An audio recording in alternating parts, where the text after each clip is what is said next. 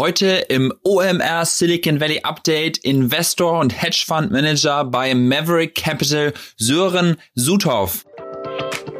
Und dann Wirecard ist das beste Beispiel jetzt gerade. Das war wahrscheinlich der größte Betrug der, der deutschen Geschichte.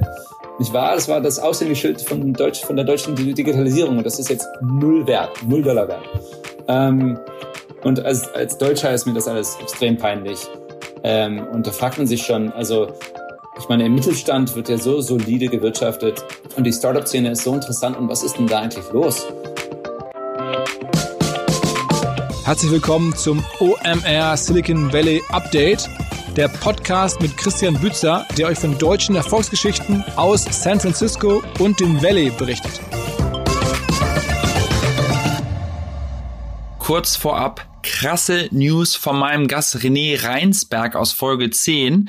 René baut ja mit seinen mittlerweile über 140 Leuten C-Labs auf, der Firma hinter dem Stable-Token Celo. Und die Kollegen haben letzte Woche gerade mal wieder eine neue Finanzierungsrunde von über 20 Millionen US-Dollar bekannt gegeben. Und das wollte ich euch nicht vorenthalten. Unter anderem war natürlich auch wieder Andresen Horowitz als Investor dabei. Und ja, hier sind mittlerweile schon 65 Millionen in diese Firma geflossen. Super spannend finde ich vor allem auch die neue App. Die haben jetzt gerade Valora gestartet. Damit kann man seine Celo-Assets ja, mehr oder weniger kostenlos von einem Handy aufs nächste schicken. Und das Ganze weltweit. Also das funktioniert so ein bisschen wie Venmo für die, die es kennen oder auch PayPal aber eben auf der, Blockchain, äh, auf der Blockchain und grenzüberschreitend. Also ja, wirklich ein super spannendes Konzept und äh, ja, mal sehen, wie sich die Firma weiterentwickelt. Für alle also, die die Folge 10 noch nicht kennen, ich kann sie persönlich sehr empfehlen, aber jetzt zum heutigen Gast. Yale Bachelor, Stanford MBA, ehemaliger Unternehmensberater und seit vielen Jahren bei einem der erfolgreichsten Investoren hier im Valley.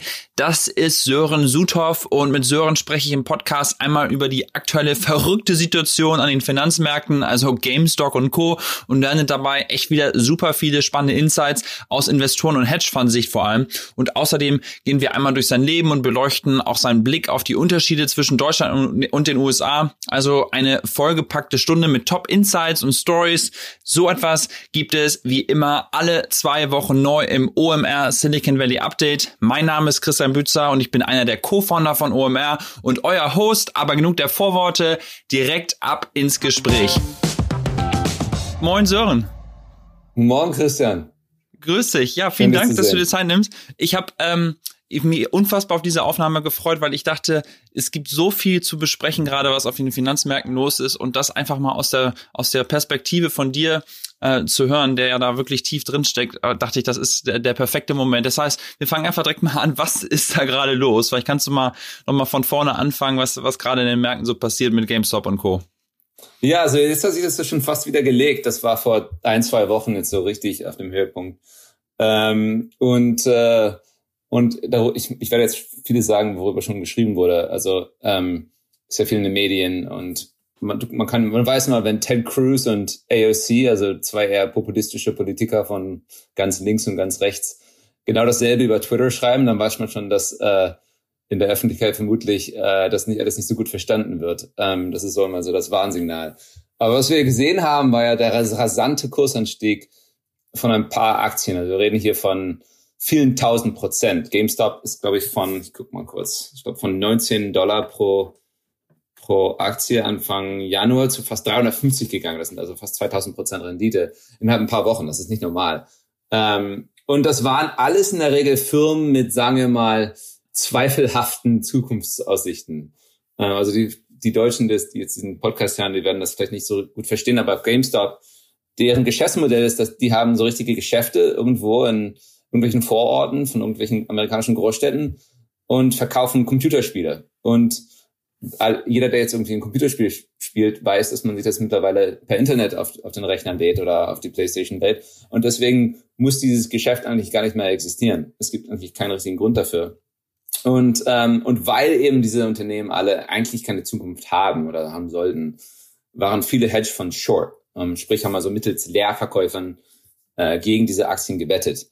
Und was dann passiert ist, ist dann, ist das dann, äh, sagen wir mal, normale Leute wie du und ich oder einfach Leute, die äh, jetzt nicht irgendwie in der Branche aktiv sind, die jetzt nicht professionelle Investoren sind, ähm, die haben dann mit ihrem eigenen Geld diese Aktien gekauft, um diese Hedgefonds zu zwingen, dann diese, diese Wetten aufzugeben. Und, und das, das, was dann, was dann daraus resultiert, ist so ein Zyklus, wo diese Hedgefonds dann ähm, diese Leerverkäufe decken müssen. Und je mehr sie diese, diese Leerverkäufe decken, desto höher steigt der Preis, desto mehr müssen sie decken, desto höher steigt dann, das wird dann in so, ein, so eine Spirale. Und dann passiert eben so was Irrsinniges. Und, ähm, und was, und ich, ich meine, viele, wir, wir vergessen ja alle schnell die, Geschichten von der Vergangenheit. Ähm, aber das ist ja alles nichts Neues. Das haben wir alle schon, das, sind wir, das passiert dauernd. Das und, ähm, ähm, und das ist ja ein deutscher Podcast und darum erinnere ich alle gerne an 2008 als Volkswagen. Also der berühmteste Short Squeeze von unserer, unserer von der Neuzeit ist eigentlich der, der Volkswagen Short Squeeze. Und das war 2008, da wollte Porsche Volkswagen übernehmen, wenn ich mich richtig erinnere. Und ähm, und äh, aus verschiedenen Gründen waren wohl verschiedene Hedgefonds, äh, waren, haben wohl gegen Volkswagen gewettet und so weiter. Auf jeden Fall ging die Aktie irgendwie in zwei Tagen das Fünffache hoch und Volkswagen war kurz ein paar Tage lang das wertvollste Unternehmen der Welt. Ähm, also Volkswagen, nicht Google, nicht irgendwie eine Großbank, nicht irgendwie ein chinesischer Ölkonzern oder sowas, sondern Volks, Volkswagen in, in Niedersachsen ansässig. Ähm, und, ähm, und das war verrückt. Also die Zahlen für, die, für den Short Squeeze in 2008 waren viel größer als diese, diese, diese GameStop-Geschichte und so weiter. Da ging es um Hunderte von Milliarden von Dollar. Um GameStop, GameStop ging es um 20 Milliarden Dollar oder sowas. Ähm, ja. Und ich glaube also einfach, dass diese Geschichte hat diese die ganze Medienaufmerksamkeit auf sich ge, gezogen, weil weil das eben maßgeblich von normalen Investoren angetrieben wurde und nicht von Profis. Und ähm, und was die Gründe dafür sind, ich meine, da gibt es viele Theorien, sind, haben Leute sich einfach gelangweilt wegen, wegen Corona oder, ähm, oder vielleicht, ähm, ich meine, es gibt weniger Live-Sport, Live-Sport, also ein paar Fußballspiele sind ausgefallen und so weiter, ein paar Ligen haben zu dicht gemacht und vielleicht wollen Leute auf etwas wetten und können nicht mehr auf Sport wetten, also wetten sie eben auf Aktien, weil das eben das, das, Neu was anderes Interessantes ist, was auch mal hochgehen kann oder was, was gewinnen kann, weiß nicht. Ähm, und äh, also in Amerika haben natürlich viele Leute auch Hilfsgelder bekommen von der Regierung und äh, interessanterweise haben die meisten Amerikaner diese Hilfsgeld, Hilfsgelder nicht ausgegeben, sondern haben sie benutzt, um entweder ihre Kreditkarten ähm, zurückzuzahlen oder eben um sie anzulegen. Und das, das ist eben schon dann relativ viel Geld. Das sind schon schon so ein mehrere Milliarden, mehrere hundert Milliarden Dollar, die dann zusammenkommen äh, von den ganzen Amerikanern, die dann ähm, dieses Geld zur Verfügung stehen. Naja, und äh, und für mich ist es auch einfach so ein Ding, wenn man jetzt irgendwie an 2008 zurückguckt. Ich meine, so verrückte Sachen passieren in verrückten Zeiten und das ist eine verrückte Zeit. 2008 war in der Mitte der Finanzkrise war auch eine verrückte Zeit und da passieren einfach so Exzesse und ähm, ich bin mir sicher, wir werden noch weiteres davon sehen über den nächsten ja, Ich, ich frage mich halt nur gerade so aus der Medienperspektive wird ja immer so vom kleinen Mann so ein bisschen berichtet, ne? Also jetzt vielleicht ein bisschen böse gesagt, aber dann ist ihm eher so ein bisschen so, ah, der, der Student irgendwo hat irgendwie aus 200 Euro jetzt 100.000 Euro gemacht. Ja. Und, ähm, da wird ja sehr so positiv darüber berichtet und dann wird ja immer wieder so negativ über die Hedgefonds gesprochen in der allgemeinen ja. Wahrnehmung. Aber wenn ich halt über die Märkte nachdenke, muss es ja ein nach oben wetten und nach unten wetten geben, weil sonst gibt es ja kaum Bewegung. Das heißt, genau ähm, äh, äh, also wie aus deiner Perspektive, und wir sprechen gleich nochmal genau darüber, was du eigentlich machst und was dein Background ist, aber mhm. bevor wir dazu kommen, will ich darüber nochmal sprechen, weil die, diese, diese Wahrnehmung aus deiner Richtung, was da gerade passiert ist, ist ja wahrscheinlich eine ganz andere als das, was im Medienkonsens so besprochen wird. Ne? Äh, also war das jetzt wirklich so krass für euch, wie es berichtet wird und alle haben Milliarden verloren oder war das eigentlich dann auch eine Opportunity? Weil ich habe mir zum Beispiel gedacht, als dann GameStop halt auf dem Höchstpunkt war, jetzt müsste man es eigentlich wirklich mal shorten, weil es ist ja klar, dass das Ding irgendwann ja. wieder zurückgeht. Ja. Habt ihr das dann auch das als Opportunity richtig. eigentlich mitgesehen oder wie, wie ist das abgelaufen?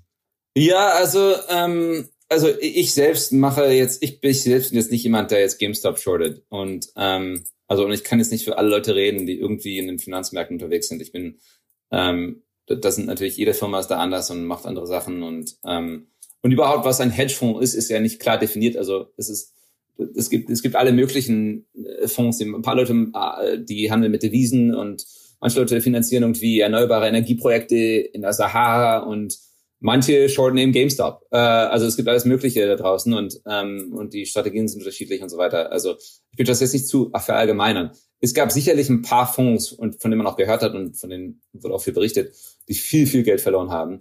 Und das Problem ist eben, wenn man, sagen wir mal, GameStop geschortet hat bei 20 Dollar oder, ähm, oder so, oder gegen, gegen, sagen wir mal, gegen GameStop gewettet hat, wenn, das, wenn die Aktie 20 Dollar wert war, dann denkt man natürlich, wenn die Aktie dann 100 Dollar wert ist oder 20, 200 Dollar wert ist, dann hat man natürlich, ist man sich noch sicherer, dass das Ding, dass, dass man auf der anderen Seite von diesem Trade sein möchte. Nicht, wie du gerade sagtest. Also natürlich ist es klar. Das Problem ist einfach, als Fonds muss man auch überleben, äh, überleben. Und als Investor ähm, muss man auch äh, muss man auch den Sonnenaufgang am nächsten Tag wieder sehen. Und es ist sehr gefährlich, etwa, äh, etwas zu shorten, äh, wenn man nicht weiß, wie, wo die Reise hingeht. Und äh, also zum Beispiel, wenn man jetzt irgendwie gesagt hätte, gut, bei 100, scheiße, das Ding ist schon fünfmal gestiegen, diese Aktie. Das ist ja der beste Short des Jahres. Da, da tue ich jetzt mein ganzes Kapital rein. Ja gut, und dann ist die Aktie noch drei, noch um das Dreifache gestiegen von da. Und und dann kann man auch den Laden dicht machen, weil man, wenn man sein ganzes Kapital verloren hat. Also, ähm, also es ist richtig schwierig. Es, es gibt weniger und weniger Leute, die richtig mit Leerverkäufen viel arbeiten, weil es extrem schwierig ist. Es ist eine undankbare Arbeit, weil, wie du angedeutet hast, wird das in der Öffentlichkeit äh, sehr negativ äh, wahrgenommen. In Amerika übrigens genauso wie in Deutschland. Also vielleicht äh, in Amerika sieht man das jetzt manchmal so ein bisschen als ein, weiß nicht, als ein nötiges Übel an in manchen Kreisen, aber immer noch als ein Übel. Und in Deutschland ist es so, äh, sagen wir noch ein bisschen weiter, äh, ist man noch ein bisschen weiter negativ, auf der negativen Seite. Ähm, und ähm, aber ich würde sagen, also für mich persönlich war, war, war es jetzt einfach eher so, ich war ein Zuschauer und ich fand das einfach interessant. Ich meine, das sind so Sachen, das sind, das sind so psychologische Ereignisse. Man lernt einfach über die Menschheit ein bisschen, wenn man solche Sachen sieht und wie, die Sachen manchmal ein bisschen aus den Fugen geraten. Ähm, das ist ja kein Beispiel von einem gut funktionierenden Kapitalmarkt. Das ist ja, oder einem gut funktionierenden Finanzmarkt. Ähm, und äh, erst äh, haben ein paar Hedgefonds Geld ver ver verloren und jetzt haben auch viele normale, also wie gesagt, normale Investoren Geld verloren, die GameStop und diese Aktien gekauft haben, als sie beim Höhepunkt waren. Ähm, und die jetzt 75 bis 90 Prozent von ihrem Geld verloren haben. Das ist ja auch nicht gut. Und ähm, also äh, sagen wir mal so, es gibt, es gibt für jeden Trade einen Gewinner und einen Verlierer und manchmal ist man der Gewinner und manchmal ist man der Verlierer. Und ich, ich würde aber schon sagen, dass über einen längeren Zeitraum äh, mache ich mir eher Sorgen um die normalen Investoren, dass die dann eher auf der verlierenden Seite sind als auf ja. der gewinnenden. Also ja, was ich nur ja. so krass fand an dieser Marktbewegung war ja, dass also das ist ja nun jetzt schon, wie du schon sagst, ein, zwei Wochen her, je nachdem, wann man dann im Markt genau reinguckt, aber erst ging diese GameStop-Aktien halt nach oben. Das heißt, die ganzen ähm, äh, Short-Seller mussten dann irgendwann sagen, okay, fuck, ich muss jetzt halt hier irgendwie rausgehen und nehme die Verluste dann mit, muss aber dann ja. meine Long-Position verkaufen und das waren dann halt irgendwelche Stocks von Microsoft oder Apple oder yeah, Google ja. oder sonst was. Und ja. dann gingen die plötzlich halt irgendwie um drei, vier Prozent runter. Und das war dann so eine, so für so ein, zwei Tage war das ja nur, war, hatte man irgendwie so das Gefühl von außen, dass es so eine krasse Imbalance irgendwie im Markt kreiert. Und keiner so genau wusste, was passiert ist und kann halt so eine, nur durch GameStop und AMC und so, kann das praktisch so ein ganzes Finanzsystem ja. plötzlich crashen lassen. Und das war für yeah, mich so ein, aber, aber für Christian, so zwei, drei ja Tage. Grade, ja. Aber Christian, das ist ja gerade, wie du es auch schon sagst, ich meine, es ist ja nichts, es gab ja keinen Crash. Also das Finanzsystem ist ja nicht zusammengebrochen. Das war ja, ja. das war vielleicht eine, das, da, in einem Jahr wird sich keiner mehr daran erinnern. Also von, von den großen Institutionen wird man nicht mehr daran denken. Und es stimmt schon, also äh, da hast du was, was war es gesagt. Also viele Firmen haben Geld verloren in diesen zwei Wochen, weil es ein bisschen verrückt war. Nicht, weil sie eben diese Leerverkäufe gemacht haben und gegen diese Aktien gewettet haben, sondern weil sie richtig gute Firmen auch im Portfolio hatten und, und dann da Geld verloren haben, weil eben, wie gesagt, viele, viele Fonds mussten dann ihre anderen Sachen verkaufen, um eben diese Leerverkäufe ähm, zu, zu fanden. Und, ähm, und ich meine, ich, viele von meinen Lieblingsinvestitionen, äh, also jetzt, ob es jetzt auf der Venture-Seite ist oder auf Seed oder Angel oder, oder auch hier bei diesen Aktien, ähm, sind natürlich äh, äh, Situationen, wo ich, ich eben mit dem, mit dem Unternehmer oder mit dem Management-Team äh, zusammen eine Partnerschaft habe und so weiter. Und das ist natürlich dann auch äh, kein schönes Gefühl, wenn man ein paar Tage lang große Verluste auf dem Papier sieht, weil weil eben der Markt irgendwie kurz spinnt. Aber das Schöne an dem Markt ist ja, dass sich das alles wieder korrigiert. Und wenn du jetzt die, dir die Aktienkurse anschaust, ich meine, alles ist, ich meine, viele von diesen Firmen sind ja wieder zu demselben Niveau angekommen, wo sie vorher waren. Also das hat eine Woche gedauert. es war jetzt, ich meine, das ist jetzt nicht irgendwie, wir sind jetzt nicht, ist nicht irgendwie in der Finanzkrise in 2008 oder sowas, wo es so richtig große System, ja. systematische Probleme gab oder sowas. Sowas ist es ja nicht. Das ist so eine Randerscheinung. Ähm, also ich mache mir da keine großen Sorgen. Ja. So. ja, ich finde es ja. einfach nur spannend, was trotzdem das so mit dem Markt macht. Also nun nicht nur von den Zahlen, sondern auch wie Menschen halt über Finanzen vielleicht nachdenken. Ne? Also wenn ich jetzt mal so ja. schaue, in anderen Interviews, so die ganzen Robin Hoods dieser Welt und auch in Deutschland gibt es ja da, da verschiedene Angebote irgendwie mit, mit Scalable Capital und so, dass die ja tausende von Sign-ups hatten in diesen Tagen. Ja, und ja. Ja. Äh, und halt einfach viel, viel mehr Leute plötzlich darüber nachdenken, sich überhaupt damit zu befassen. Also ich würde mal sagen, wenn man vor dieser ganzen, vor, den letzten drei Wochen die Leute gefragt hätte, was ist ein Short Squeeze oder was ist ein Leerverkauf oder was ist überhaupt, was macht ja, ein Hedge Fund Manager? Ja. Und wenn man sie jetzt nochmal fragen würde, dann äh, wird gefühlt, also es ist viel mehr Verständnis in der Allgemeinheit auch angekommen zu dem Thema. Und das, also wenn irgendwas Gutes da rausgekommen ist, dann finde ich immerhin, dass die Leute sich damit mal befassen und das nicht nur noch, also ich bin ein relativ langweiliger Investor sozusagen. Ich mache viel einfach nur über ETFs und halt, weil ich ja nun mal LinkedIn ja, ja. arbeite, Microsoft Stock und so weiter. Aber dass halt viel mehr Leute vielleicht auch einfach mal sich mit den ja. Firmen befassen und so ein bisschen da reingehen und und dadurch vielleicht auch langfristig so ein bisschen mehr Bewegung einfach passiert. Das, also wie siehst du das? Ich, und das ist vor allem in Deutschland natürlich was was sehr positiv ist, weil in Deutschland anders als, als in Amerika handeln die meisten Leute nicht mit Aktien oder besitzen auch keine Aktien, nicht wahr? Also wenn du dir anschaust, also der Prozentsatz von dem Haushaltsvermögen, der in Aktien sitzt, in Amerika verglichen mit Deutschland. In Deutschland ist es ein ganz, ganz kleiner Bruchteil dessen, was man in Amerika hat. Und, ähm, und natürlich ist es alles eine ganze andere Gesellschaftsstruktur und so weiter. Und, ähm, und Amerika ist liberaler, also in dem wirtschaftlichen Sinne. Ähm, und, und es gibt viele Gründe dafür. Ähm, und, und die werden wahrscheinlich, die werden auch weiter, hoffentlich auch weiter so bestehen, weil es sind unterschiedliche, unterschiedliche Länder, unterschiedliche Kulturen und so weiter. Ähm, aber es ist schon, glaube ich, eher positiv, wenn Leute mehr darüber nachdenken, über die, welche finanzielle Möglichkeiten es gibt und, ähm, und, und, und, und, und auch, auch, auch mehr, was, was bedeutet es eigentlich, ein, ein Aktie zu besitzen? Es, es bedeutet, dass man einen Teil des Unternehmens besitzt, auch wenn man nur 10 Euro davon besitzt, von einem, von einem Multimilliarden Dollar Unternehmen besitzt. Man besitzt einen Teil von diesem Unternehmen und, ähm, und, und es ist, und auch das irgendwie in die irgendwie in, in, in, in, das, in die Gedankenweise reinzubringen, ist natürlich was Positives. Was, was eher negativ ist, ist ja, dass die meisten von diesen, von dieser, von dieser Aktivität, also auch bei, diesem, bei GameStop und so weiter, das war ja keine richtige, das waren keine richtige Investoren. Das waren eher Spekulanten, nicht wahr? Also das waren Leute, wenn du dir diese Reddit-Boards anschaust und so weiter, es waren jetzt nicht irgendwie, die meisten von denen sind nicht Leute, die jetzt irgendwie das machen, was ich probiere zu machen, nämlich ähm, viel Arbeit reinstecken, zu sehen äh, und eine richtige Sicht zu bilden, was macht dieses Unternehmen in fünf bis zehn Jahren und äh, wo geht die Welt hin und welche Produkte müssen die Menschen und und äh, und gefällt mir das Management-Team und habe ich ein Vertrauensverhältnis mit diesem CEO, mit dem Geschäftsführer oder mit äh, mit dem Unternehmer oder sowas. Das das das es spielt ja alles gar keine Rolle. Es geht nur darum, geht der Preis morgen höher und wenn ja, dann kaufe ich und wenn nicht, dann verkaufe ich jetzt. Und das, das ist ja. also einfach so Spekulation in, in, in der puresten Weise. Und, ähm, und ich glaube, und Spekulation wird, ist, finde ich, wird überall, also mit Recht, ähm, auch sehr negativ gesehen, wie gesagt, und, äh, und äh, in Deutschland äh, lächelt man ja gerne oder schüttelt die, den Kopf über äh, Spe Spekulation äh, auf der Wall Street und so weiter. Aber es gibt kein reineres Beispiel für so ein Verhalten, für so ein Verhalten als bei diesen äh, normal für den, für, bei den einfachen Leuten, die mit diesen Aktien handeln. Und ähm, es ist also schon wichtig, dass ähm, also gucken wir uns mal, wie, wie es läuft. Also es kann es kann positive Aspekte haben, aber wenn das jetzt einfach dazu führt, dass Leute den Aktienmarkt wie, wie dem Casino spielen, ähm, dann ist das eher eher negativ. Und wir, wenn wir mal wieder in die Geschichte schauen, nicht wahr? Also 99 und 2000 war es ja genauso. Da haben wir auch einen großen Anstieg gesehen von sogenannten Retail Investors, also von, wie gesagt, Leute wie du, also normale Leute, die Aktien handeln zu Hause in der Garage.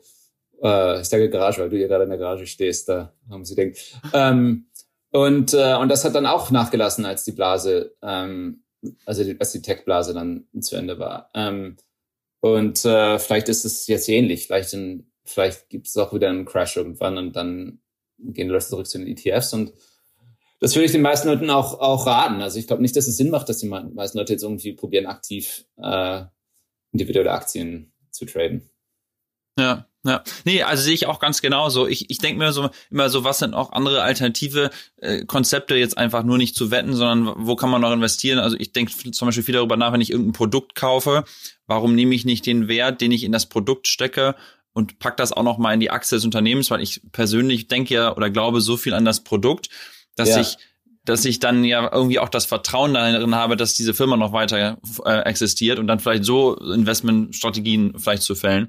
Aber ja, ja ich bin auch gespannt, wo es da, wo es da weiter äh, hingeht. Aber lass uns mal über dich sprechen. Wir haben ja gerade schon äh, ab und an mal so kurz angeschnitten und erstmal, ja, äh, hat man ja schon mal das Gefühl, du hast ziemlich viel Ahnung. Erzähl doch mal eigentlich, wo du herkommst und wie du zu dem geworden bist, wie du, wie du, wo du heute bist.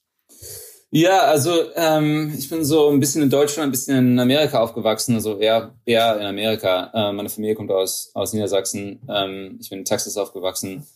Ähm, mein Vater ist Wissenschaftler und ähm, also äh, in Deutschland würde man sagen, ich, ich habe Migrationshintergrund hier in Amerika. Ähm, das ist immer ein, schön, schönes Wort.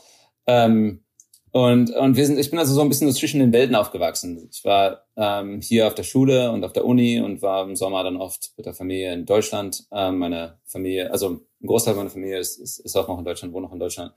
Ähm, und ähm, ja, genau. Und äh, bin dann hier zur Uni gegangen und äh, habe in Deutschland als Berater gearbeitet ähm, und ähm, also ein Unternehmensberater so klassisch und dann äh, bin von dort aus in, in, das, äh, in, in das Private Equity gewechselt, habe das ein paar Jahre lang gemacht, war dann auf Stanford für mein MBA und dann bin seitdem bei meiner jetzigen Firma und äh, investiere so in, ähm, in alles Mögliche, in Aktienmärkte, in äh, Venture Capital, in äh, junge Unternehmen, Tech-Unternehmen hier in Silicon Valley und auch weltweit.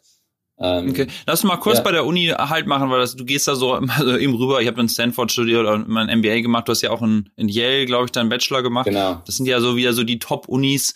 Ich habe ja immer das Gefühl, das ist, zieht sich durch meinen Podcast, dass fast jeder Gast an einer der dieser Universitäten studiert mhm. hat. Aber erzähl mal, wie, wie kam das? War dein Vater Wissenschaftler? War, war da sowieso auch so der Fokus drauf? Oder wie kam die Entscheidung, an solche Universitäten zu gehen?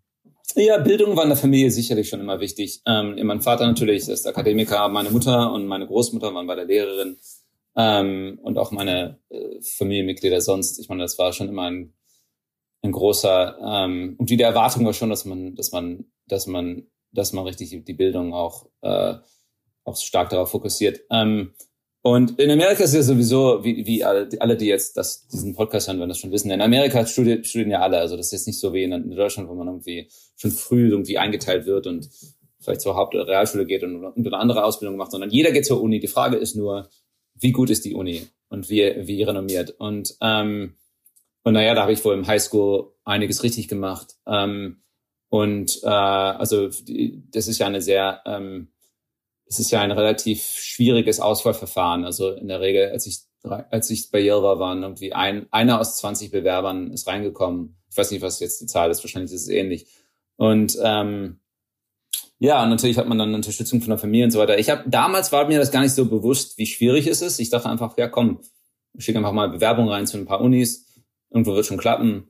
Und dann hat es einfach relativ schnell geklappt. Ähm, und äh, ja, und dann bei Stanford, das war ein bisschen anders. Ich meine, das war, da hatte ich vielleicht, vielleicht hatte ich da ein bisschen Glück, aber das äh, ein MBA ist ja eher so eine, eine professionelle ähm, Station. Also das, da, da geht es darum, was hat man vorher gemacht, also professionell, ähm, was hat man erreicht, was, welche, wie gut kann man irgendwie eine Vision ähm, präsentieren, wo, wo man sein Leben hin, hin, hinschieben möchte und ähm, wo man jetzt in zehn Jahren sein möchte und naja, ich meine, da gibt es ja viele Beispiele. Ich, du, du kennst bestimmt, äh, du kennst bestimmt äh, Dutzende von MBAs in deinem Umfeld, Umfeld und ähm, das ist dann schon fast so wie eine, wie eine Bewerbung von einem Job oder sowas. Das ist dann weniger, da geht es dann weniger um, äh, um eine akademische ähm, Ausbildung. Ja, äh, äh. und ja. sag mal, dann, wie, wie hast du diesen Switch gemacht vom Unternehmensberater zum Investor? War das für dich schon immer so ein Ziel, dass du gesagt hast, das ist so das, wo ich hin möchte? Oder viele Leute, die diesen Stanford MBA machen, da kann man ja wahrscheinlich die Hälfte der Leute gründen dann irgendwie Firmen oder sind auf jeden Fall irgendwie so mhm. eher auf der Seite und dann gibt's halt die andere Hälfte, die Investor. Ist das so eine, ist das so, war das für dich schon relativ früh klar? Nee, eigentlich nicht. Also, ähm, äh, das, ich fand ja, ich fand das, ich fand den Job als Unternehmensberater fand ich einfach super. Ähm, da war ich in München mit Oliver Wyman, eine relativ große Firma, ich glaube dritt oder viertgrößte in Deutschland äh, mittlerweile. Und ähm, und was wir da gemacht haben, das war nicht so irgendwie so ein paar Strategieslides für den Vorstand basteln oder sowas. Das war, wir waren da richtig tief operativ drin. Wir haben Projekte, ähm, äh, neue Initiativen vorangetrieben. Ich war zum Beispiel, als ich im Einzelhandel gearbeitet habe, war ich oft im Geschäft drin und habe mit den Leuten, mit den Verkäufern geredet und Coachings gemacht und wir haben Preise, ähm, Preisstrategie äh, festgelegt und so weiter. Und ähm, also wir waren richtig, ich, ich, hab, ich hatte richtig das Gefühl, ich, ich habe richtig verstanden, wie es sich anfühlt, in einem großen Unternehmen zu probieren, etwas zu bewegen. Und wie schwierig das sein kann. Ähm, wie, und wie, wie schwierig es ist, überhaupt ähm, operativ Sachen richtig gut zu machen. Ähm, es gibt viele Investoren, die, die belächeln so ein bisschen das Operative als irgendwie so, ja, ich meine, E-Mails antworten, so ein paar Slides basteln und so ist ja eins einfach und wir sind die Schlaueren und, und dieses Gefühl habe ich wirklich nicht. Ähm, äh, ich habe viel großen Respekt dafür, wie schwierig es ist, ähm, richtig was zu bauen, was aufzubauen und so weiter. Ähm, ich wollte aber einfach irgendwie, ich wollte ein bisschen Autonomie, ich wollte, ich, brauch, ich brauchte mehr Autonomie und ich wollte irgendwie ein direkt, direkter damit mit den, mit den Folgen von meiner Arbeit eingebunden werden. Also als Berater ist ja so, man hat ein Projekt, macht das Projekt und dann klickt man wieder weg und geht zum nächsten Projekt beim nächsten Kunden. Und, ähm, und als Investor ist es so, wenn, wenn, äh, wenn ich mal irgendwo drin bin, dann bin ich richtig drin. Und ähm, wenn ich irgendwas falsch mache oder wenn ich irgendwie die, wenn ich irgendwie eine falsche Analyse gemacht habe oder was falsch verstanden habe, dann merke ich das auch, weil dann verliere ich in der Regel viel Geld. Und ähm, und das heißt, da ist eine gewisse Rechenschaft dabei. Und, und ich wusste schon relativ früh, dass, dass ich eher in die Richtung wollte.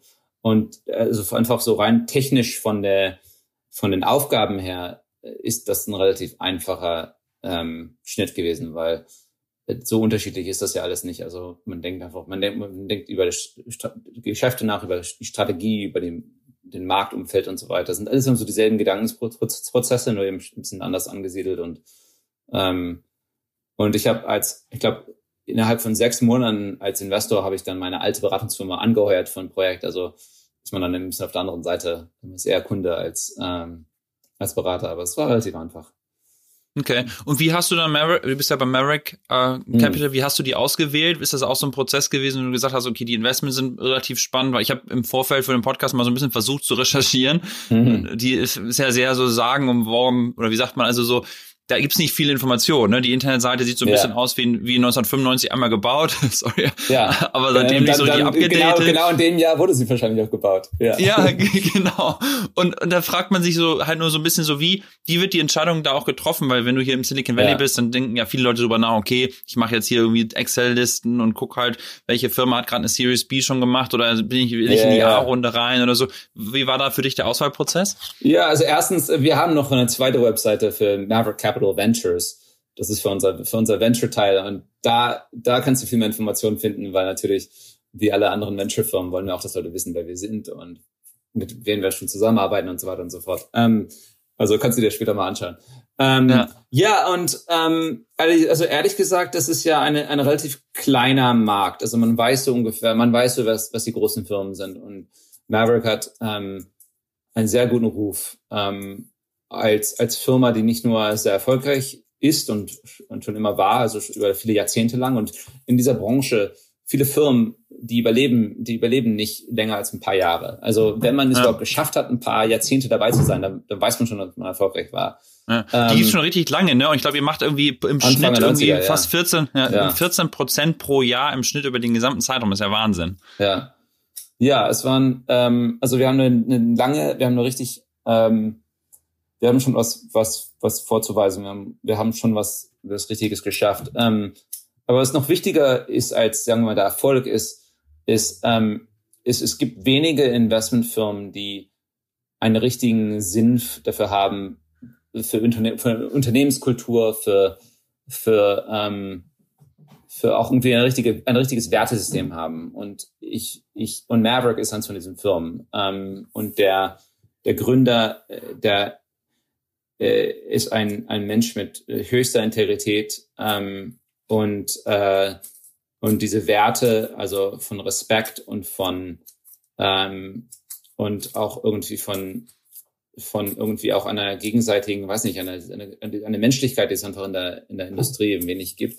Ähm, mhm. Das zieht sich so durch die ganze Firma fort und ähm, und das wusste ich eben alles so vor, äh, vor, äh, vorher schon und ich habe dann ein Praktikum gemacht mit der Firma, als ich in, bei Stanford war und ähm, das ging gut und ich bin gut mit den Leuten ausgekommen und so weiter und dann war das eine relativ einfache Entscheidung und ja. ähm, ich wollte ja, wie gesagt, ich wollte Tech machen und ich wollte auch äh, mit der Zeit, also über einen längeren Zeitraum auch Venture machen und Seed und so weiter und ich konnte eben bei Maverick konnte ich ein bisschen davon allem machen, weil wir, wir machen, wie gesagt, wir handeln mit Aktien, ähm, wir machen viele IPOs und so weiter ähm, und jetzt auch diese SPACs, die es jetzt gibt. Ähm, und wir machen Venture, also wir machen so die gesamte Breite und als Technologieinvestor kann man, hat man da viel Freiheit und kann ähm, viele verschiedene Sachen anschauen und ähm, ja, das war, eine gute, das war ein guter Fit. Und wie, wie ist das so im Moment, wenn man auf den Markt guckt? Sie hat man ja das Gefühl, es gibt sehr, sehr viel Geld und es gibt so ein paar eben von diesen Top-Investoren. Ich meine, gehört ja auch dazu, aber wie differenziert man sich da so gegenüber Sequire oder Andresen Horowitz und so, wo irgendwie gefühlt dann jeder diesen ja. Namen irgendwie auf seinem Cap-Table haben will? Ähm, ja. ist, seid ihr auch auf dem Level? Ich bin ja wirklich so ganz minimal involviert ja. in diesen Bereichen, deswegen interessiert mich einfach ja. nur, wie man damit rankommt an die großen Deals. Ja. Ja, auf der Venture, also du meinst jetzt hier auf, auf der Venture-Seite, an den Aktienmärkten ja. ist es ein bisschen anders. Ähm, Klar. Auf der Börse, auf der Börse ist es ein bisschen anders. Ja, es ist schon, jede Firma hat da ihre eigene Strategie. Was ja interessant ist, ist, dass Maverick, wie gesagt, Maverick macht ja schon seit Jahrzehnten Venture Capital. Also wir sind jetzt nicht irgendwie eins von diesen neuen kleinen VC-Fonds, die jetzt probieren, da was aufzubauen. Also wir sind schon ewig lang dabei. Ähm, und jede Firma hat, hat so ihre eigene Strategie, wie sie sich positioniert. Und bei Maverick war das lange Zeit etwas, was wir eher ich will nicht sagen im Geheimen gemacht haben, aber schon eher, ähm, wir waren jetzt da nicht, wir waren jetzt so nicht so nicht so die PR-Monster oder sowas. Wir waren da eher so wie Benchmark früher war. Benchmark ist eine sehr renommierte Firma. Benchmark hatte, glaube ich, früher gar keine, gar keine Webseite. Und wir auch nicht. Wir haben, unsere Webseite haben wir vor zwei Jahren oder sowas äh, ins Internet gestellt. Also wir haben das jahrzehntelang gemacht und haben nur Deals gemacht oder konnten nur Deals machen, weil wir so einen guten Ruf hatten mit den, Unter mit den Unternehmern, mit denen wir gearbeitet hatten. Und wir haben dann immer neue Deals bekommen, weil die Unternehmer haben dann eben, die hatten dann mal einen Freund, der eine Firma angefangen hat und die haben denen gesagt, schau mal, du musst mal die Maverick-Leute anrufen.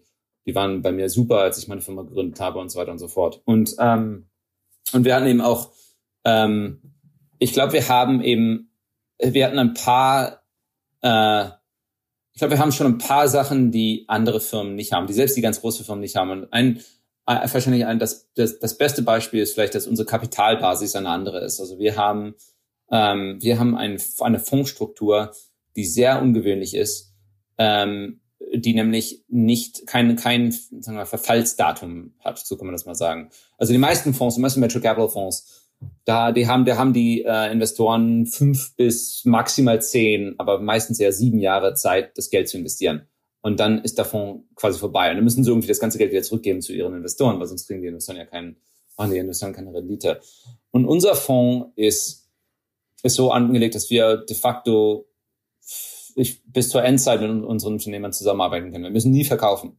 Also wenn du, Christian, jetzt eine, eine Firma gründest und es läuft nicht so gut oder es läuft sehr gut. Äh, so oder so. Aber du möchtest irgendwie kein IPO machen oder möchtest nicht an eine andere Firma verkaufen. Du möchtest einfach 20 Jahre lang deine Firma weiterleiten. Äh, wir können die ganze Zeit damit dabei sein. Und die meisten und fast keine andere Firma der Welt, also in, keine, kein anderer Investor der Welt kann das, kann das, kann das Gleiche sagen. Ähm, also das ist schon äh, etwas anderes, etwas ein bisschen unterschiedliches. Und wir haben natürlich auch, das zeugt auch eher davon. Also in der Regel ist es so, dass die meisten Firmen für die meisten Firmen ist das egal, weil es gibt einfach viel, es gibt viele Übernahmen, es gibt IPOs und so weiter. Also es gibt immer, es ist, es kommt sowas würde selten vorkommen, aber es zeugt eher von unserer sehr, sagen wir mal, einer sehr langfristigen Perspektive und, und dafür, dass wir eben sehr geduldig sind und, ähm, und auch wirklich ähm, sehr committed sind. Also wir sind wirklich, wirklich drin. Wenn, wenn, wir, wenn, wir, wenn, wir, wenn wir eine Partnerschaft haben, dann sind wir wirklich drin bis zum Ende, egal wo das, egal wo oder wann das ist. Ähm, ja, und dann, ich meine, das andere, was uns natürlich auch ein bisschen, sagen wir von den Andreessen oder von Sequoia, ähm, äh, was uns davon ein bisschen unterscheidet, ist aber eben, dass wir eben auch diese großen, diesen großen Aktienteil haben. Also wie gesagt, dass wir Milliarden, Milliarden Dollar ähm, in den Aktienmärkten haben und das heißt, wir kennen die Führungsfiguren und Vorstand von all den großen Firmen, ähm, von Salesforce bis Microsoft bis, also natürlich, also nicht nur in Tech, sondern in anderen, allen anderen Gebieten.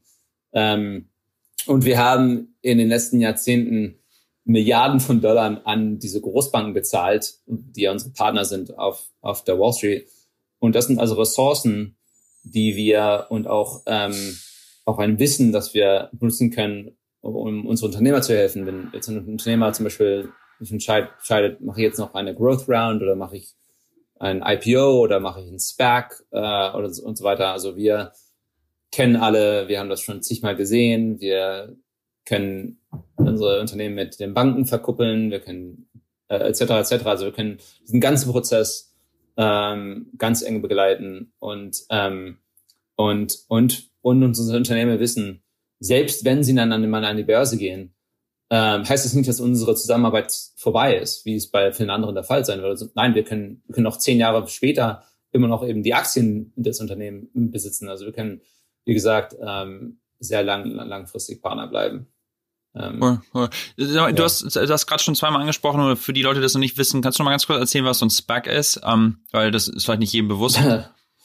ja, ähm, ein SPAC ist einfach eine andere Form von IPO, wo, ähm, wo statt, dass man irgendwie einen klassischen Börsengang, diesen Prozess, diesen klassischen Prozess äh, durchgeht, man wird quasi übernommen von ein, einer existierenden börsennotierten Firma, die äh, nur dafür aufgebaut ist, um andere Firmen zu, zu kaufen. Also die sonst kein Geschäft hat. Ähm, das ist quasi nur ein, ein Haufen Geld, der börsennotiert ist. Äh, und ähm, das ist, glaube ich, die einfachste Weise, das zu erklären. Aber ich glaube, mittlerweile haben die meisten schon davon gehört. Und jetzt gerade ja. ist es so ein bisschen der wilde, wilde Westen von, von den Finanzmärkten. Äh, es gibt hunderte, hunderte von den Dingern. Manche von den Investoren, die dahinter stecken, sind sehr, sehr gut. Manche sind sehr, sehr schlecht. Ähm, es, wär, es wird sicherlich viel Geld zerstört werden über die nächsten paar Jahre ähm, bei diesen Sparks. Und es werden auch ein paar richtig gute Firmen ähm, an die Börse kommen durch so Sparks. Und es gab, es gab schon ein paar, ein paar gute dabei. Ähm, und äh, gucken wir mal. Also ich, ich weiß nicht, es kann gut sein, dass das dann irgendwann reguliert wird von den Behörden. Äh, weil manche Sachen sind da noch ein bisschen ähm, sagen wir mal, diskutabel, äh, was jetzt so Markennormen und so angeht. Aber ähm, aber es ist jedenfalls ein, es ist ein großer Faktor jetzt gerade okay. in, in ja. den Kapitalmärkten. Ja. ja, ich finde das immer spannend, wenn es also neue Vehikel gibt. Ähm, bevor wir über äh, Silicon Valley und die aktuelle Situation so sprechen, habe ich, äh, sprechen, habe ich noch eine Frage auf deinem Lebenslauf, weil man sieht das so ein paar Mal irgendwie, dass da was steht von irgendwie Peace im Irak und Counterterrorism Operations und so. Was, was hat das mit deinem Lebenslauf zu tun? War das einfach so ein, so ein Interesse, was du nebenher gemacht hast? Oder was, was hat es damit auf sich? Ja, das waren so ein bisschen die Interessen von früher, als ich in, als ich auf der Yale war. Ähm, da war das so akademisch eher so mein, mein Fokus. Und vergiss nicht, das war jetzt irgendwie 2004 bis 2009 oder so, da war ich auf der Uni. Und da war ja das Thema äh, des Tages sozusagen, ähm, diese misslungenen, diese misslungenen Abenteuer im Nahen Osten, nicht wahr? Und, äh, und das vergessen wir jetzt alle schon, aber damals ging alles nur um Sicherheit, um Irak, Afghanistan und so weiter, also Bombenanschläge in London und bla bla bla. Und ähm, und ich fand das wahnsinnig interessant. Ich bin auch, ich, ich bin auch jetzt, äh, finde ich, äh, interessiere mich sehr für Politik und ähm, und äh, und es ist jetzt nicht mehr so das wichtigste Thema, was jetzt mit äh, dem Terrorismus passiert, vor allem jetzt gerade mit mit Corona. Ähm, und für mich natürlich persönlich, also ich bin ein überzeugter Transatlantiker ähm, und ähm, und wo ich jetzt irgendwie vor allem viel lese und worüber ich viel nachdenke, ist einfach so die der Zukunft von den transatlantischen Beziehungen zwischen Deutschland und Amerika oder zwischen Europa und Amerika und, ähm, und was man da tun kann, um diesen Konsens zu erhalten, der jetzt in manchen Aspekten ein bisschen zerbröckelt, weil eben wir, wir eben uns weiter und weiter weg von dem Kalten Krieg und vom Zweiten Weltkrieg bewegen und die Leute vergessen einfach so ein bisschen was, was die Lektionen von, von diesen Konflikten. Ähm, und äh, naja, also ich suche noch ein paar, ich suche noch Wege, mich da äh, mehr zu engagieren und irgendwie damit zu wirken. Und schauen wir mal, was, okay. was dabei rauskommt. Und wo ja. siehst du dich da so in die Richtung gehen? Also, also was motiviert dich da? Also bleib, bleibst du schon immer auf der Investorenseite oder willst du irgendwann, du sagst gerade, dich interessiert die Politik oder also sind das so Bereiche, in denen du dich dann irgendwann sehen könntest?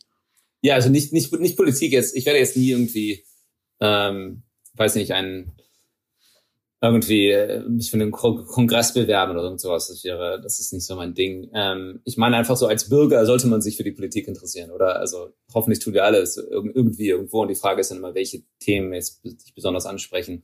Ähm, und, äh, und, und ich, wie gesagt, ich arbeite äh, so nebenbei an einem Non-Profit. Das ist äh, immer noch Irak befasst, weil ich, ich, ich war früher mal da und, ähm, und kenne ein paar Leute da und so. Und da gibt es einfach ein paar wichtige Projekte, die man anpacken sollte. Ähm, und ich, ich, ich würde gerne auch immer, egal was ich jetzt mit meinem hauptberuflich mache, auch gerne andere Wege finden, Ähnliches irgendwie in Bezug auf, auf Deutschland oder auf der deutsch-amerikanischen Beziehungen zu machen. Da gibt es auch verschiedene gute äh, äh, Organisationen da draußen, wie die Atlantikbrücke und äh, ACG und es gibt noch immer noch so eine Marshall, Marshall-Organisation, also von dem Marshall-Plan damals noch äh, über, überbleibend.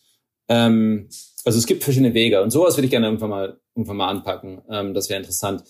Ähm, und beruflich, äh, das weiß man nie. Ich meine, da, das, das ist ja, das passiert relativ oft, dass, dass Investoren jetzt weiter zur, zur unternehmerischen Seite gehen und oder, oder andersrum.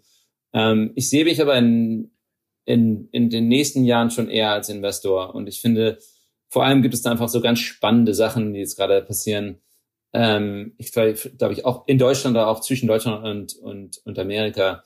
Ähm, und da probiere ich mich gerade ein bisschen einzuarbeiten. Ähm, ich finde einfach, dass gerade viel los ist und äh, und ähm, und wir haben, glaube ich, äh, bei meiner Firma ähm, nicht, nicht genug in Europa gemacht und nicht genug in Deutschland gemacht und da möchte ich gerne was was bewegen, was Neues machen. Okay. Bevor wir über diesen Unterschied Deutschland-USA noch mehr sprechen, auch gerade aus Investorensicht, will ich noch mal gerade kurz über Silicon Valley sprechen, weil das ist ja hier Silicon mhm. Valley Update. Ähm, ähm, man, man liest das ja gerade immer jetzt so, dass das ganze Talent irgendwie das Valley verlässt und jeden Tag gibt es irgendeinen neuen Artikel. Yelp hat jetzt sein Büro zur Vermietung freigegeben, habe ich gestern gerade gelesen. Und ja. große Tech-Firmen verlassen irgendwie mit dem Headquarter Silicon Valley. Und ich persönlich denke immer so, warum sollte man hier wegziehen? Das ist irgendwie der perfekte Ort. Gestern waren wieder fast 20 Grad. Wir waren ja den ganzen Tag am Strand ähm, im, im Anfang Februar. Mhm. Ähm, äh, aber trotzdem ist das ja schon irgendwie, was gerade passiert, ne? dass viele Leute halt sagen, okay, ich werde jetzt für immer von zu Hause arbeiten können, ich ziehe jetzt nach Hawaii oder ich ziehe jetzt nach, keine Ahnung, viele, die ich kenne, sind irgendwo in Tahoe oder in Aspen und fahren halt dann zwischen den Meetings irgendwie Ski. Glaubst du, dass das Silicon Valley schon wieder zurückkommt zu dem, wie es mal war? Also dieses krasse, dass alle hierher kommen und jeder hier ist? Oder glaubst du, dass es schon ja. eher so ein Hybridmodell sein wird? Oder wie, wie ja, Christian, Christian Hawaii und Skifahren verstehe ich auch. Das, da, da bin ich auch, da kann ich, da bin ich sofort zu haben. Ähm, ja. Aber das sind ja eher Reichleute, die mal Urlaub machen und, und so tun, als wenn das kein Urlaub wäre. Ähm, und die kommen alle irgendwann zurück, bin ich mir ziemlich sicher. Ich meine, für mich, ich meine, ja, klar, es gibt in der, äh, äh, ich glaube, Silicon Valley verliert Marktanteil, auf jeden Fall. Ähm, und das ist ja auch gut so, weil es gibt viele talentierte Leute, die nicht in Kalifornien leben. Also warum nicht? Ähm, und das ist jetzt in Texas oder in Berlin oder in Madison, Wisconsin oder Florida, dass mehr passiert, ist ja schön, ist gut für die Gesellschaft und alles entwickelt sich weiter und so weiter.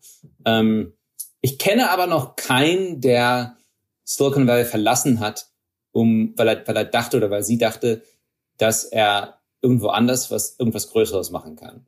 Ich kenne viele Leute, die, die haben vielleicht anderswo was aufgebaut und haben dann gesagt, ja, ich muss jetzt nicht mal nach Silicon, zu Silicon Valley ziehen. Und ich kenne Leute, die haben Silicon Valley verlassen, um irgendwo besser zu leben. So, oh, Mieten sind viel zu teuer, die Steuersätze sind viel zu hoch, dann gehe ich mal nach Texas oder sowas. Ja, das gibt es. Aber ich kenne keinen Unternehmer, der gesagt hat, ich kann es hier nicht erreichen, aber wenn ich nach Texas ziehe, dann wird es richtig groß, weil da sind die richtig schlauen Leute und da ist die richtige Infrastruktur. So ist es nicht. Also die, die Gründe, warum Leute wegziehen, die haben mit dem, mit der Anziehungskraft äh, von, von dieser Gegend und von den, von der Macht von diesem Netzwerk, die haben damit wenig zu tun, die haben eher mit anderen Gründen zu tun. Und das heißt für mich jedenfalls, ich glaube schon, dass das, ähm, naja, totgesagte Leben länger. Ähm, ich glaube schon, dass wir äh, dass sich nicht so viel verändern wird in den nächsten Jahren hier. Bin ich jedenfalls optimistisch. Ja. Ich wohne ja auch hier. Also, was soll ich sonst sagen? Ich, ja, packe, ja, schon nee, meine, ich, ich, packe schon meine Koffer, Christian. ja, ja, ja. Nee, aber ich finde das ja wirklich, es gibt ja da wirklich so total verschiedene Ansätze. Ne? Ich hatte jetzt äh, äh vorletzte Woche so ein Clubhouse gemacht mit, äh, mit vergangenen ähm, Podcast-Gästen von mir und da haben wir halt darüber gesprochen und viele von denen haben halt vorher auch gesagt, so, boah, ich könnte niemals immer von zu Hause arbeiten und auf jeden Fall muss man innerhalb von, man sagt ja immer so dieses sit within seven feet, also irgendwie so im, ja, im Umkreis von zwei Metern müssen Teams halt wirklich eng zusammensitzen und ich persönlich glaube das auch, dass wenn man halt ganz eng aufeinander sitzt und ganz direkt den Draht zueinander hat, dass man schon eine größere Innovationskraft halt hat, als wenn man halt immer nur ab und an sich über Zoom oder Teams oder was weiß ich was zusammen äh, telefoniert. Ja. Und ich glaube auch, dass bestehende Teams sicherlich sehr gut funktionieren, weil halt bestehen oder Leute, die in der gleichen Firma schon lange arbeiten, weil, man hat das man schon das Vertrauen. Man hat das schon. Es ist ja die Basis von jeder jeder Organisation ist ja Vertrauen, gegenseitiges Vertrauen. Genau. Und und das Vertrauen muss man irgendwie aufbauen und das ist sehr schwierig, das per Video zu machen. Ähm, ja. Und äh, das sehen wir auch, ich glaube, in der Firma, und das ich habe schon von vielen gehört, dass es geht, äh, die ersten paar Monate, da hat jeder sich gefreut, dass es so gut ging. Und mit der Zeit zerbröselt dann alles ein bisschen. Irgendwie ein paar Leute in meiner Firma habe ich jetzt schon seit einem Jahr nicht mehr gesehen. Und mit denen habe ich gleich, ich habe vielleicht keinen Anlass, mit denen regelmäßig zu reden. Und das ist ganz klar, dass diese Beziehungen dann irgendwie auch darunter leiden. Und ähm, ich könnte mir jetzt nicht vorstellen, eine neue Firma, eine neue Firma anzufangen, ohne irgendwie regelmäßig, also richtig persönlich äh, mit meinen Mitarbeitern in Kontakt zu haben. Das kann ich, das geht, glaube ich, nicht. Und ähm, ich glaube also, ich glaube, es wird auf jeden Fall mehr Flexibilität geben. Ähm, aber ich glaube nicht, dass jetzt irgendwie große Büros jetzt verschwinden. Das, das ist einfach, dieser Kontakt ist zu wichtig. Ähm, ich kann ja. mir vorstellen, dass es vielleicht, vielleicht wird alles ein bisschen dezentraler. Also statt, dass man irgendwie jetzt zwei Offices hat, ein irgendwie ein großes Office hier und dann irgendwie ein kleines Office in New York oder irgend sowas, dass man vielleicht jetzt sagen wir mal sechs Offices hat, weil die Leute eben gerne woanders leben wollen. Und man braucht dann einfach so kleinere Ballung, Ballungszentren überall, wo dann die, die ganzen Angestellten zusammenkommen können. Kann ich mir vorstellen, aber, äh, ein, aber es wird immer noch Büros geben und es wird immer noch größere Büros geben und die größten Büros mit den wichtigsten Mitarbeitern, viele von denen werden immer noch in Silicon Valley sein. Ja, ja. Nee, glaube ich, glaube ich auch absolut. Ähm, dann lass uns mal über diese Unterschiede von Deutschland und USA sprechen. Ähm, wir hatten ja im Vorfeld schon äh, abgesprochen, dass du da auch eine besondere Sicht hast, gerade aus Investorenseite. Ähm, man sieht ja jetzt so den einen oder anderen großen Exit auch in Deutschland. Ne? Also Flaschenpost wurde ja gerade irgendwie für eine Milliarde davon eine Oetker ja. Gruppe gekauft oder jetzt ist die Auto 1 Gruppe an, äh, an die Börse gegangen ja, und ich ja. habe das erste Mal, sind so Milliardäre aus so einem Exit entstanden in Berlin und das das macht ja schon viel auch mit dem Markt, dass auch ja. viel Kapital vielleicht wieder zurückgeht und so und da, da sich so viel entwickelt. Wie ist da so deine Sicht? Ja, ich finde, das, das ist ja gerade gut zusammengefasst. Also das ist, ich finde, das alles extrem spannend. Ich habe das Gefühl, dass der Markt in Deutschland jetzt endlich eine gewisse Reife erreicht hat oder fast da ist. Ähm, und man hatte früher mal gesagt, ja, Berlin, was war der, was, was war der Satz nochmal? Berlin is where Arm, young aber people, sexy? Nee, nee, nee, nee, das nicht. Berlin is where young people go to retire. Oh, okay. Weil, weil und das war das Gefühl war immer, ja, es ist eher so ein Lebensstadt. Leute gehen hin und tun so, als wenn sie ein bisschen was coden. Aber wer hat jemals richtig in Deutschland richtig Geld verdient in einem Startup? Salando vielleicht. Also es gibt diese Rocket Internet Geschichten, aber das war schon mal alles. War, viel mehr gab's ja. nicht. Und das, ähm, und das verändert sich jetzt richtig. Und, und das wird, glaube ich, das wird, und das ist jetzt nicht so, das ist nicht linear. Wenn das jetzt einmal richtig abhebt und es gibt viele es gibt mehr Exits und es gibt mehr größere Growth Rounds und sowas. Das geht dann, das beschleunigt alles, weil dann, wie gesagt, dann gehen mehr Studenten lernen dann zu coden und mehr Leute gehen dann rein und es geht dann irgendwie, dann fängt dieser, dieser Flywheel, dieser Zyklus, der, der beginnt dann und dann, dann wird's, ähm, glaube ich, auch immer, sich immer weiterentwickeln. Ähm, und ich habe auch irgendwie das Gefühl, dass die Szene auch irgendwie ihre eigenen Verhaltensmuster etabliert hat. Also zum Beispiel Clubhouse, das hattest, hattest du mir das, glaube ich, geändert. Irgendjemand hat mit, mit mir vor, vor ein paar Wochen darüber geredet. Und, ähm, und als ich davon gehört habe, von einem Deutschen, hatte wirklich, ich hab, hatte keiner von meinen Freunden in, in Silicon Valley oder in Amerika, hatte jedes Ding benutzt. Aber in Deutschland war das schon relativ groß und ich merke jetzt schon, ich kriege dauernd verschiedene Invites zu irgendwelchen Chats und so weiter. Und ähm, das ist schon interessant, dass das, dass das, dass jetzt, dass das diesmal eher so in Deutschland, jedenfalls außerhalb von Amerika richtig, richtig angefangen hat. Und also die Firma ist natürlich amerikanisch, aber irgendwie die, ja. äh, das Produkt hat da richtig Traction gefunden und ist dann, sagen wir mal, zurück nach Amerika gekommen. Und ich glaube, das ist auch ein Zeichen so für, für wo die Welt hingeht. Ähm, das finde ich sehr, sehr, sehr spannend. Und das ist also auf der, auf der, auf der Venture-Seite ist es so. Ich glaube, wenn man ich das mal ein bisschen weiter das Große und Ganze sehe, würde ich sagen, dass, dass amerikanische Investoren, und ich bin ja so ein halb amerikanischer Investor, ich bin auch so ein halb deutscher Investor, aber amerikanische Investoren, ähm, ich glaube, da ist es schon, sie würden, haben schon so eher, vielleicht eher negativ, eine eher negative Sichtweise äh, von Deutschland als Standort. Ähm, natürlich das Gefühl ist ein bisschen, dass Deutschland langsam ist, weniger, wenig innovativ. Also vor allem natürlich, was es Digitales angeht, aber ähm, auch, auch insgesamt einfach die großen, zum Beispiel die großen deutschen Autofirmen waren zu spät bei, den, bei der ganzen Elektromobilität und Tesla hat den allen den Rang abgelaufen und so weiter. Ähm, und, und, und ich glaube, dazu kommen auch diese ganzen Skandale und, und, und das irgendwie ganz oben in der deutschen Wirtschaft, äh, da ist irgendetwas faul. Oder jedenfalls ist das, glaube ich, die, die Wahrnehmung. Und man denkt jetzt mal an, da gibt es ganz viele Beispiele, also Volkswagen mit dem Dieselskandal, ähm, Siemens hatte diese Affäre, Bestechungsaffäre, ähm, Bayer, äh, Bayer, also das Pharmakonzern hat äh, Monsanto gekauft. Das war ein, eine, wahrscheinlich das schlechteste Deal aller Zeiten. Die haben hunderte Milliarden Dollar haben sie damit verprasselt ähm, und haben alle möglichen Netzwerke angezeigt und haben es gibt alle möglichen Probleme damit. Äh, die Deutsche Bank ist irgendwie seit zehn Jahren permanent vorm Bankrott und äh, und ähm, und dann hatte man die ganzen ba bayerische Landesbanken und so weiter in der, in der Finanzkrise, die waren alle schlechter dran als die amerikanischen Banken. Also äh, was irre ist, weil Deutschland eigentlich kein Finanzstandort ist. Ich hab, weiß nicht, wie die, das, wie die das geschafft haben. Und dann Wirecard ist das beste Beispiel jetzt gerade. Ich meine, das war wahrscheinlich der größte Betrug der, der deutschen Geschichte. Nicht wahr? Das war das Aushängeschild von, Deutsch, von der deutschen Digitalisierung. Und das ist jetzt null wert, null Dollar wert. Ähm, und als, als Deutscher ist mir das alles extrem peinlich. Ähm, und da fragt man sich schon, also ich meine, im Mittelstand wird ja so solide gewirtschaftet und, äh, und die Startup-Szene ist so interessant. Und was ist denn da eigentlich los? Äh, also in den obersten Rängen. Und ähm, ja, und äh, ja, irgendwie schleichende Korruption oder einfach nur Selbstüberschätzung oder ich weiß nicht, was dahinter steckt. Ähm, aber da, das hat, das hilft natürlich dem Land insgesamt nicht, dass es dann einfach eine Blamage und solche Sachen geschehen. Ähm, und äh, ja, also ich würde, ich, ich, denke einfach, dass ähm, was, was auf jeden Fall, was das Land gut gebrauchen könnte, ich glaube, was Amerika auch gut gebrauchen könnte, ist einfach mehr Mut und äh, mehr Mut für große Projekte, große Ziele.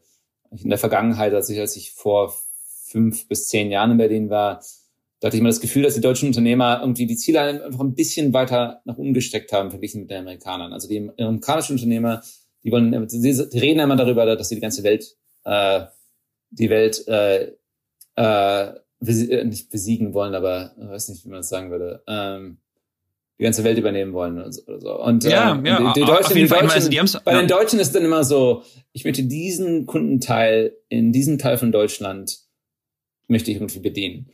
und das war, und das war, also das war einfach ein riesiger Unterschied. Und ich glaube, das verändert sich jetzt ein bisschen. Ähm, und, äh, und ich hoffe, dass sich das auch sonst wo äh, in der Gesellschaft auch äh, verändert, dass man einfach Veränderungen ein bisschen, ein bisschen ja. mehr äh, willkommen heißt. Ja gut, aber ich meine, man muss ja fairerweise auch sagen, der Amerikaner mit englischer Sprache hat es natürlich auch einfacher, global direkt mal sein Produkt auszurollen, wohingegen wenn du in Deutschland startest und erstmal dich auf den deutschen Markt fokussiert hast, es vielleicht etwas schwieriger ist generell Christian, Christian, die meisten Deutschen reden besser Englisch als ich. Seien wir mal ganz ja. ehrlich. Ja, nee, aber trotzdem die, diese, die, dieses Mindset und auch so groß zu denken und auch diese Investments zu tätigen. Ne? Man sieht das ja so, wie die amerikanischen Firmen so Sales-Mannschaften ausrollen und dann einfach so richtig krass in den Vertrieb gehen und in, in, den Märkten. Das sind ja Sachen, die vielleicht den, die viele Deutsche vielleicht so, ja. solche, solche Organisationen, dass man das irgendwie, das, das Wissen nicht hat oder das nicht so aufbauen will. Ja. ja oder das Risiko vielleicht, wie du sagst. Ähm, ja, aber ich finde das ja, trotzdem sehr das, spannend. Das, das, stimmt, das stimmt alles natürlich, aber ich denke, das ist, ist ja, das beschränkt sich ja nicht nur auf die Unternehmer. Also zum Beispiel, als ich in, als ich in Deutschland war, äh, also als, als ich beruflich in Deutschland war, äh, als Berater, das war 2010 bis 12, da war eins von den großen Themen zum Beispiel Stuttgart 21. Das war dieses große Bahnprojekt in Stuttgart. Wo sie ja, glaube ich, immer noch geba gebaut, ne? Ja, ja, wahrscheinlich schon. Und dann natürlich diese ganze, diese ganze Blamage mit dem Berliner Flughafen und so weiter. Also äh, es gibt viele Beispiele dafür, dass, dass irgendwie, dass, dass die Gesellschaft und wie gesagt, in Amerika ist es besser, aber nicht, nicht so viel besser. Ähm, ich würde sagen, im Westen generell ist es ein Problem. dass wir irgendwie, äh, war das Gefühl, wir sind nicht mehr imstande, große Projekte richtig anzupacken und durchzuführen. Und, ähm, und das ist ein Problem von, ähm, äh, ein Problem von, ähm, vielleicht ist das ein Organisationproblem und so weiter, aber es ist auch einfach ein Problem von, wie, wie, wie sind wir gewillt, Veränderungen zu akzeptieren und, und das auch irgendwie äh, und nicht davon, davor zurückschrecken, einfach viel, vieles zu verändern. Äh, und ich glaube schon, dass da irgendwas irgendwie in der Kultur und in der Denkweise drin ist. Wie gesagt, überall im Westen. Ähm, und wenn ich, ich reise viel in China und Indien ähm, für die Arbeit und ähm, da hat man einfach ein ganz anderes Gefühl. Und ich glaube, wir müssen einfach ein bisschen davon auch wieder zu uns zurückholen. Ja, ja. Du hast ja, ja, du hast ja nun äh, in beiden Märkten gelebt, du hast auch in beiden Märkten gearbeitet, lebst aber natürlich gerade jetzt in, im Moment in San Francisco. Glaubst du schon, dass du irgendwann auch noch mal langfristig in Deutschland lebst oder glaubst du schon, dass das hier weiterhin deine Heimat bleibt? Ja. Man weiß es ja nie. Wenn Trump 2024 als äh, Präsident wiedergewählt wird, dann kann ja alles ja alles möglich. Ähm, aber äh, Hoffen wir nicht, ja. ähm, ja, ähm, ich habe auf jeden Fall vor, viel mehr Zeit da, da zu verbringen in der Zukunft. Ähm, die letzten paar Jahre war es zu wenig und ähm, und äh, ich vermisse immer vieles davon. Die Schokolade kann man mittlerweile auch hier kaufen, aber es gibt ja auch andere Aspekte der deutschen Kultur, die die man hier nicht so leicht kriegt. Und ähm, also, ob ich da jetzt mal jemals wieder richtig hinziehen würde, ich meine, wer weiß. Wir sind, das ist einfach, man nimmt das immer so ein, ein Jahr nach dem anderen. Das kann alles, ist alles möglich. Ja, ja. ja. So, ähm, vielen, vielen Dank für die ganzen Einblicke. Super spannend, ähm, das mal aus deiner Perspektive zu sehen. Ähm, ja, man kann dir vielleicht bei LinkedIn folgen oder so. Ja, auf jeden ja, Fall. Das, äh, vielen, vielen Dank auf jeden Fall, dass du dabei warst. Ja, danke Christian. Hat Spaß gemacht. Ja, mach's gut, ne? Ciao. Alles Gute.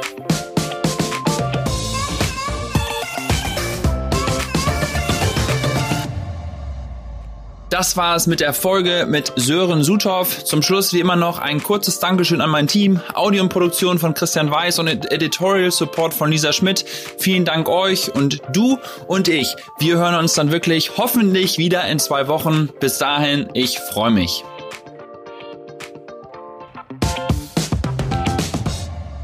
Dieser Podcast wird produziert von Podstars bei OMR.